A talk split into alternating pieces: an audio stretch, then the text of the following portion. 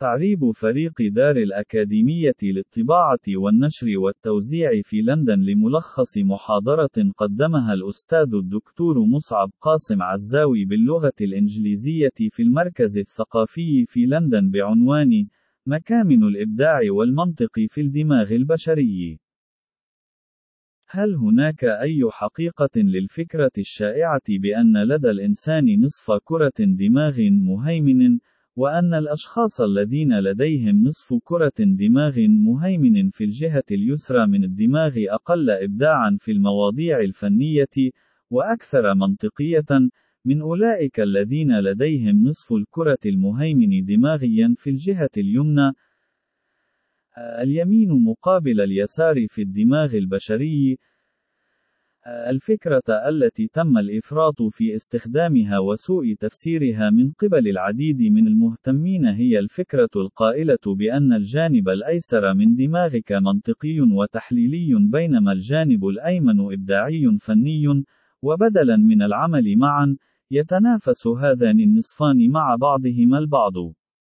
وإذا تمكنت من الوصول إلى عقلك الأيمن، وحررته من هيمنة الأيسر، فيمكنك أن تكون أكثر إبداعًا، أو أنك بحاجة إلى إغلاق نصف دماغك الأيسر للقيام بعمل إبداعي فني. هناك دليل على أن المرضى الذين يعانون من أفات معينة في أحد جانبي الدماغ قد يظهرون أعراضًا مختلفة عن المرضى الذين يعانون من أفات مماثلة في الجانب الآخر، حيث يتم تعيين أدوار وظيفية مختلفة لمناطق الدماغ التشريحية المختلفة. لكن الحقيقة العملية والعلمية أكثر تعقيدا من ذلك التبسيط الذي يمكن أن يكون مخلاً. ساعدت دراسة مجموعات من مرضى الآشوفات الدماغية علماء الأعصاب على اكتشاف أن بعض الوظائف المعرفية، مثل اللغة، تتمركز بشكل أساسي في جانب واحد من الدماغ. يعرف هذا التخصيص للوظائف المختلفة لنصف الكرة الدماغية في جماجم بني البشر بتفارق وظائف الدماغ. عندما يتعلق الأمر بحواسنا وأفعالنا، على وجه الخصوص، فإن جانبي الدماغ يعالجان مجموعات مختلفة من المعلومات. يتم تمثيل الجانب الأيسر من جسم الإنسان حسيًا وحركيًا بشكل أساسي في نصف الكرة الدماغي الأيمن، والعكس صحيح. هذا يعني أن يدك اليمنى يتحكم فيها الجانب الأيسر من دماغك، وما تراه في مجال الرؤية الأيسر بعينك اليسرى يتم عرضه على الجانب الخلفي من الجانب الأيمن من نصف الكرة الدماغية الأيمن من دماغك. مثلما لديك يد مسيطرة، فعلى الأرجح أن لديك أيضا نصف كرة دماغ مهيمن. في الواقع، نظرا لأن لديك نصف كرة مهيمن، فلديك أيضا يد مسيطرة كأن تستخدم يدك اليمنى بكفاءة أكبر من اليسرى وتكتب بها. بالنسبة للأشخاص الذين يستخدمون اليد اليمنى بكفاءة أكبر من اليسرى ويكتبون بها، فإن النصف الدماغي الأيسر هو النصف المهيمن. ويحتوي الجانب الأيسر من الدماغ في غالب الأحيان على معظم وظائف اللغة. ولكن إذا كنت أعسرًا، فهناك احتمال بنسبة 20% فقط أن يكون نصف دماغك الأيمن هو نصف دماغك المسيطر. وهناك أيضا فرصة بنسبة 20% أن كل نصف الكرة الدماغيين يحتويان على وظيفة لغوية. أما بالنسبة لبقية مستخدمي اليد اليسرى بكفاءة أكبر من اليد اليمنى ويكتبون بها، فلا يزال لديهم فرصة بنسبة 50 إلى 60% أن تكون معظم وظائفهم اللغوية في الجانب الأيسر كما هو الحال عند مستخدمي اليد اليمنى بكفاءة أكبر من اليسرى ويكتبون بها. وعلى الرغم من أن العديد من الوظائف اللغوية تعتمد على نصف الدماغ الأيسر السليم، إلا أن نصف الدماغ الأيمن يشارك بالتأكيد في الاتصال اللفظي النطقي. يعد الجانب الأيمن أفضل بكثير من النصف الأيسر في فك رموز اللحن والنبرة المدمجة في لغة التواصل بين البشر، في حين أن الجانب الأيسر هو موطن القواعد والقاموس اللغوي. وتشير دراسات التصوير العصبي إلى أن نصفي الكرة الدماغيين قد يلعبان أدوارا مختلفة في معالجة المشاعر، حيث يظهر النصف الدماغي الأيسر نشاطًا أكبر إلى حد ما مع العواطف الإيجابية ويظهر النصف الأيمن مزيدًا من النشاط أثناء المعالجة العاطفية السلبية. الرؤية التي قدمها التصوير العصبي هي أن مسارات المادة البيضاء، أو مخطط قنوات النقل العصبي في كل نصف كرة دماغية مختلف بشكل طفيف عن النصف الآخر. ينظر إلى قنوات النقل العصبي في نصف الكرة الأيمن على أنها أكثر كفاءة لأنها تتمتع بقدر أكبر من الاتصال بين المناطق التشريحية في نصف الكرة الأيمن. في المقابل، يبدو أن النصف الدماغي الأيسر أكثر نمطية وأقل في مستوى الاتصالات الداخلية بين مناطقه التشريحية. وقد يفسر هذا الاختلاف في بنى التوصيل العصبي سبب احتواء النصف الدماغي الأيسر على مناطق تعمل بشكل أكثر استقلالية إلى حد ما وأكثر تخصصًا من المناطق الموجودة في نصف الأيمن، والتي تشارك في عمليات أكثر تكاملًا فيما بينها، مثل مهام الرؤية المكانية. وكما أنه من الأسهل العثور على التخصص التشريحي الوظيفي في النصف الأيسر من الدماغ أكثر من النصف الأيمن، فإن العلماء الذين يبحثون عن أدلة على الارتباط بين الدماغ الأيمن والإبداع، والدماغ الأيسر والمنطق يشيرون إلى هذه الاختلافات في أنماط التوصيل العصبي كسبب لبعض الاختلافات الظاهرية المشاهدة بين البشر في قدراتهم الإبداعية أو المنطقية. لقد أظهرت أبحاث التصوير العصبي أيضًا حقيقة مهمة تتمثل في دوام تواصل النصف الدماغ بشكل لا ينقطع ما لم يتم قطع الاتصال بينهما لعلة تشريحية أو سكتة دماغية، حيث تنتقل المعلومات عبر نصفي الدماغ خلال الغالبية العظمى من المهام التي نطلب من أدمغتنا إنجازها. وفي العديد من المناطق، تنتقل الإشارات من نصف الدماغ إلى النصف الآخر بسرعة أكبر من سرعة الانتقال داخل النصف الواحد، أي أن بعض الإشارات من قشرة الفص الجبهي الأيمن والأيسر يمكن تبادلها بشكل أكثر كفاءة من تبادل الإشارات من الجزء الخلفي من الدماغ إلى الجزء الأمامي من الدماغ في نفس النصف الدماغي. دراسة المرضى الذين يعانون من النوبات الاختلاجية. لفهم ما تستند إليه أسطورة الدماغ الأيمن والأيسر، ولماذا هي خاطئة، وأن الحقيقة أعقد من ذلك التبسيط المخل، نحتاج إلى العودة إلى عصر ما قبل التصوير العصبي، وبالتحديد إلى الأطباء الذين كانوا من بين أول من اقترح أن نصفي الدماغ قد يلعبان أدوارا مختلفة. في الأربعينيات من القرن الماضي، حاول اثنان من جراح الأعصاب إجراء تجريبيا للمساعدة في كبح النوبات الاختلاجية في المرضى الذين يعانون من حالات الصرع الشديدة. تحدث النوبات بسبب انتشار نشاط كهربائي غير طبيعي في الدماغ.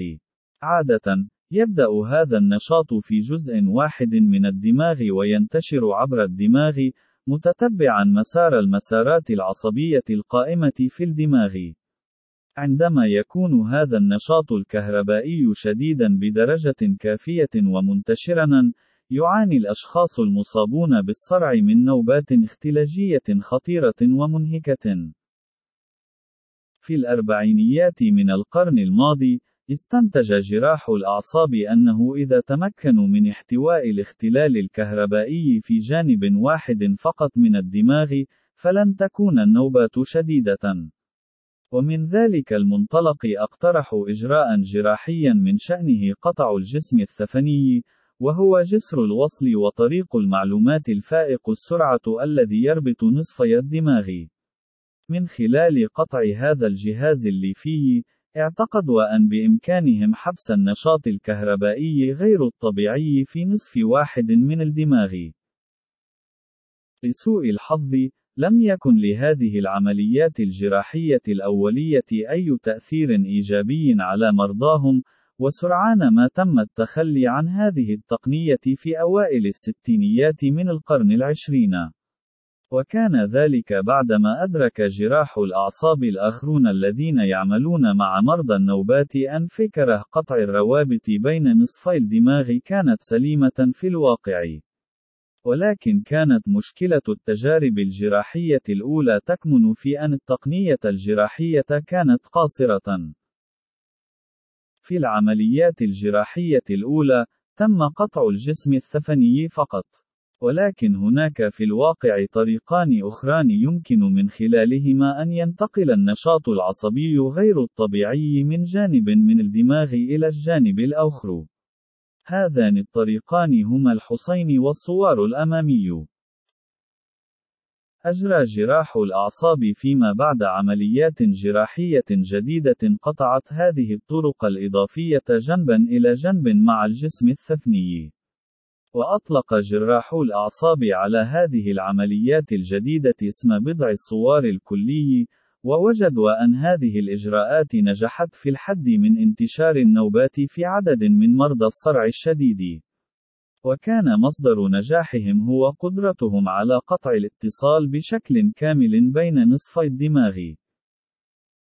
لم نعد نجري هذه الجراحة كثيرا بعد الآن، لأن الأدوية المتاحة للحد من الصرع أفضل بكثير مما كانت عليه في الستينيات من القرن العشرين، ومنذ ذلك الحين تم تطوير إجراءات جراحية أقل رضا لعلاج مرضى الصرع المعند على العلاجات الدوائية.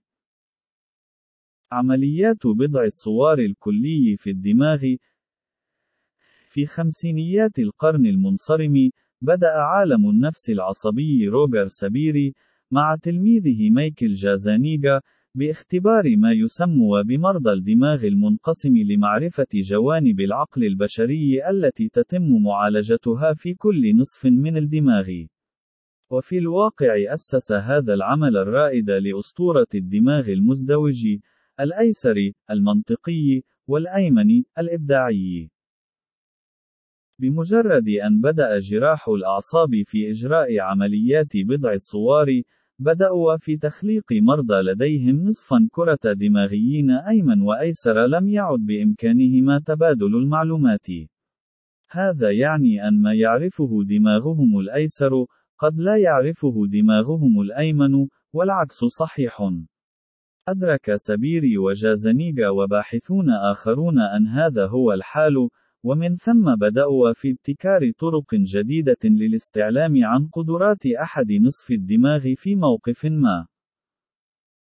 على سبيل المثال، باستخدام حقيقة أن ما هو موجود في مجال الرؤية الأيسر لدينا لا يرى إلا من خلال نصف الكرة الأيمن، فإنهم سيظهرون لنصف الكرة الأيمن سلسلة من صور لفترة وجيزة جدا.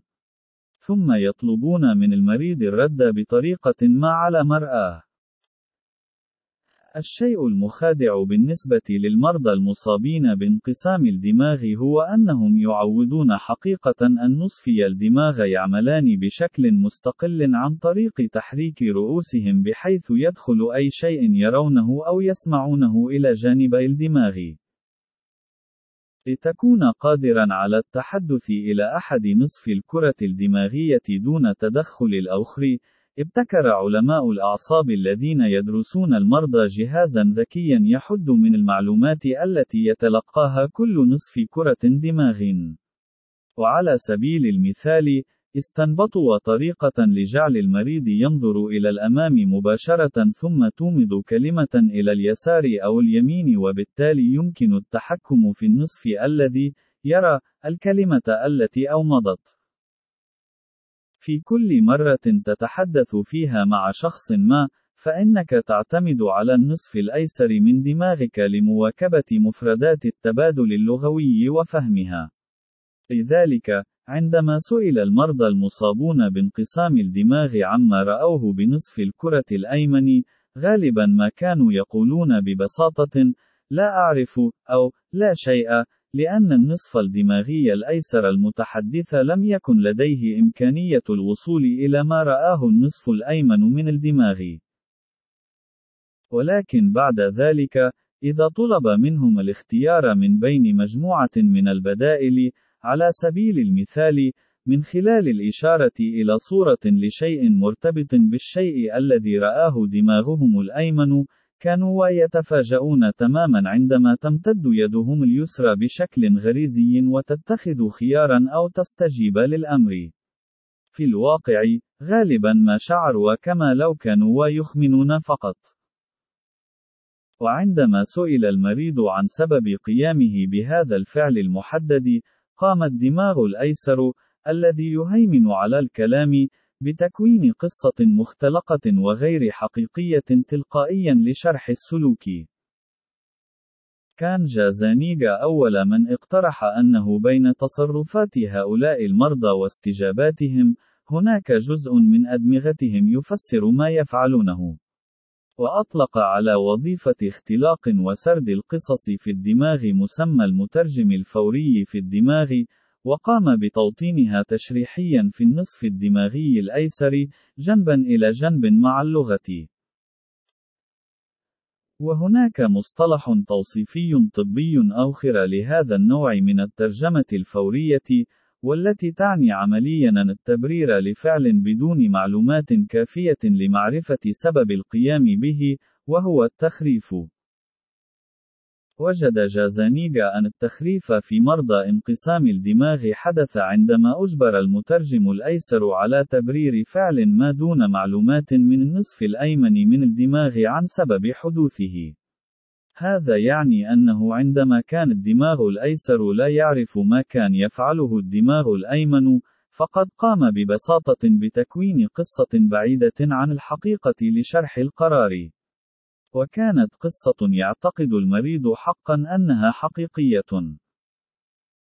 والملاحظة الأكثر إثارة للدهشة فيما يتعلق بمرضى انقسام الدماغ هو أن كلا الجانبين من الدماغ يقضيان وقتا أطول بكثير في العمل معا ومشاركة المعلومات بدلا من العمل بشكل مستقل في دماغ سليم. بالفعل إنهما يعملان معا، وكلاهما ضروري للفكر المعقد. فكرة أن الدماغ نمطي، أي أن مناطق الدماغ المختلفة لها وظائف مختلفة، لم تعد مقبولة في علم الأعصاب المعاصر.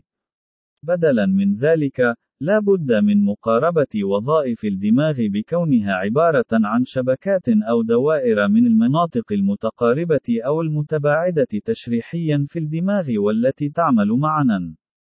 وهو ما يعني بأن الإنسان العاقل السليم يحتاج لنصف دماغه دائما للقيام بأي من وظائفه العقلية سواء كانت منطقية أو إبداعية ولا يمكنه الاتكاء على نصف واحد منها للقيام بما يطلب منه بكفاءة. عمليات استئصال نصف الكرة الدماغية المرضى الذين تم استئصال نصف أدمغتهم جراحيا يوضحون بشكل عملي الشكل الواهي لتفارق وظائف الدماغ. يطلق على إزالة نصف الدماغ اسم استئصال نصف الدماغ، وهو علاج أخير للمرضى الذين يعانون من تلف نصف كرة دماغ يهدد أو يضر وظائف ما تبقى من الدماغ. عملية استئصال نصف الكرة الدماغية أمر نادر الحدوث. يتم إجراؤها عادة على الأطفال الذين تتمتع أدمغتهم بفرصة استعادة وظيفة أفضل من تلك الخاصة بالبالغين، ومن الثابت جدا أن الوظائف الأساسية في الدماغ السليم، مثل اللغة، يمكن إعادة ربطها بنصف الكرة الأوخر، خاصة إذا كان المريض صغير جدا. يوضح هذا التجديد في الربط إحدى القوى الخارقة للدماغ، وتدعى اللدونة الدماغية، والتي تتمثل في القدرة على إعادة استخدام البنى التشريحية المتبقية للقيام بالوظائف الدماغية المهمة عندما تتضرر المناطق التي من المفترض أن تنفذها. تظهر هذه اللدونة بشكل لافت في أدمغة الأطفال، وتكون على أشدها قبل أن يطور الطفل مهاراته الحركية واللفظية والإدراكية، وحتى بعد أن تبدأ هذه الوظائف في التطور وقبل أن تتكامل. ومن اللافت للنظر أن هؤلاء المرضى يمكنهم الاستمرار في عيش حياة طبيعية بشكل مثير للإعجاب. بما يشي أن الدماغ له قدرة تكيفية خارقة تتمثل في لدونته العصبية وقدرة بناه التشريحية المختلفة على التكامل فيما بينها، وعض بعضها، والحلول محل الغائب أو المأوف منها بشكل مثير للإعجاب يسعى لتأمين أكثر مستوى من التكيف للإنسان الموجود في جمجمته.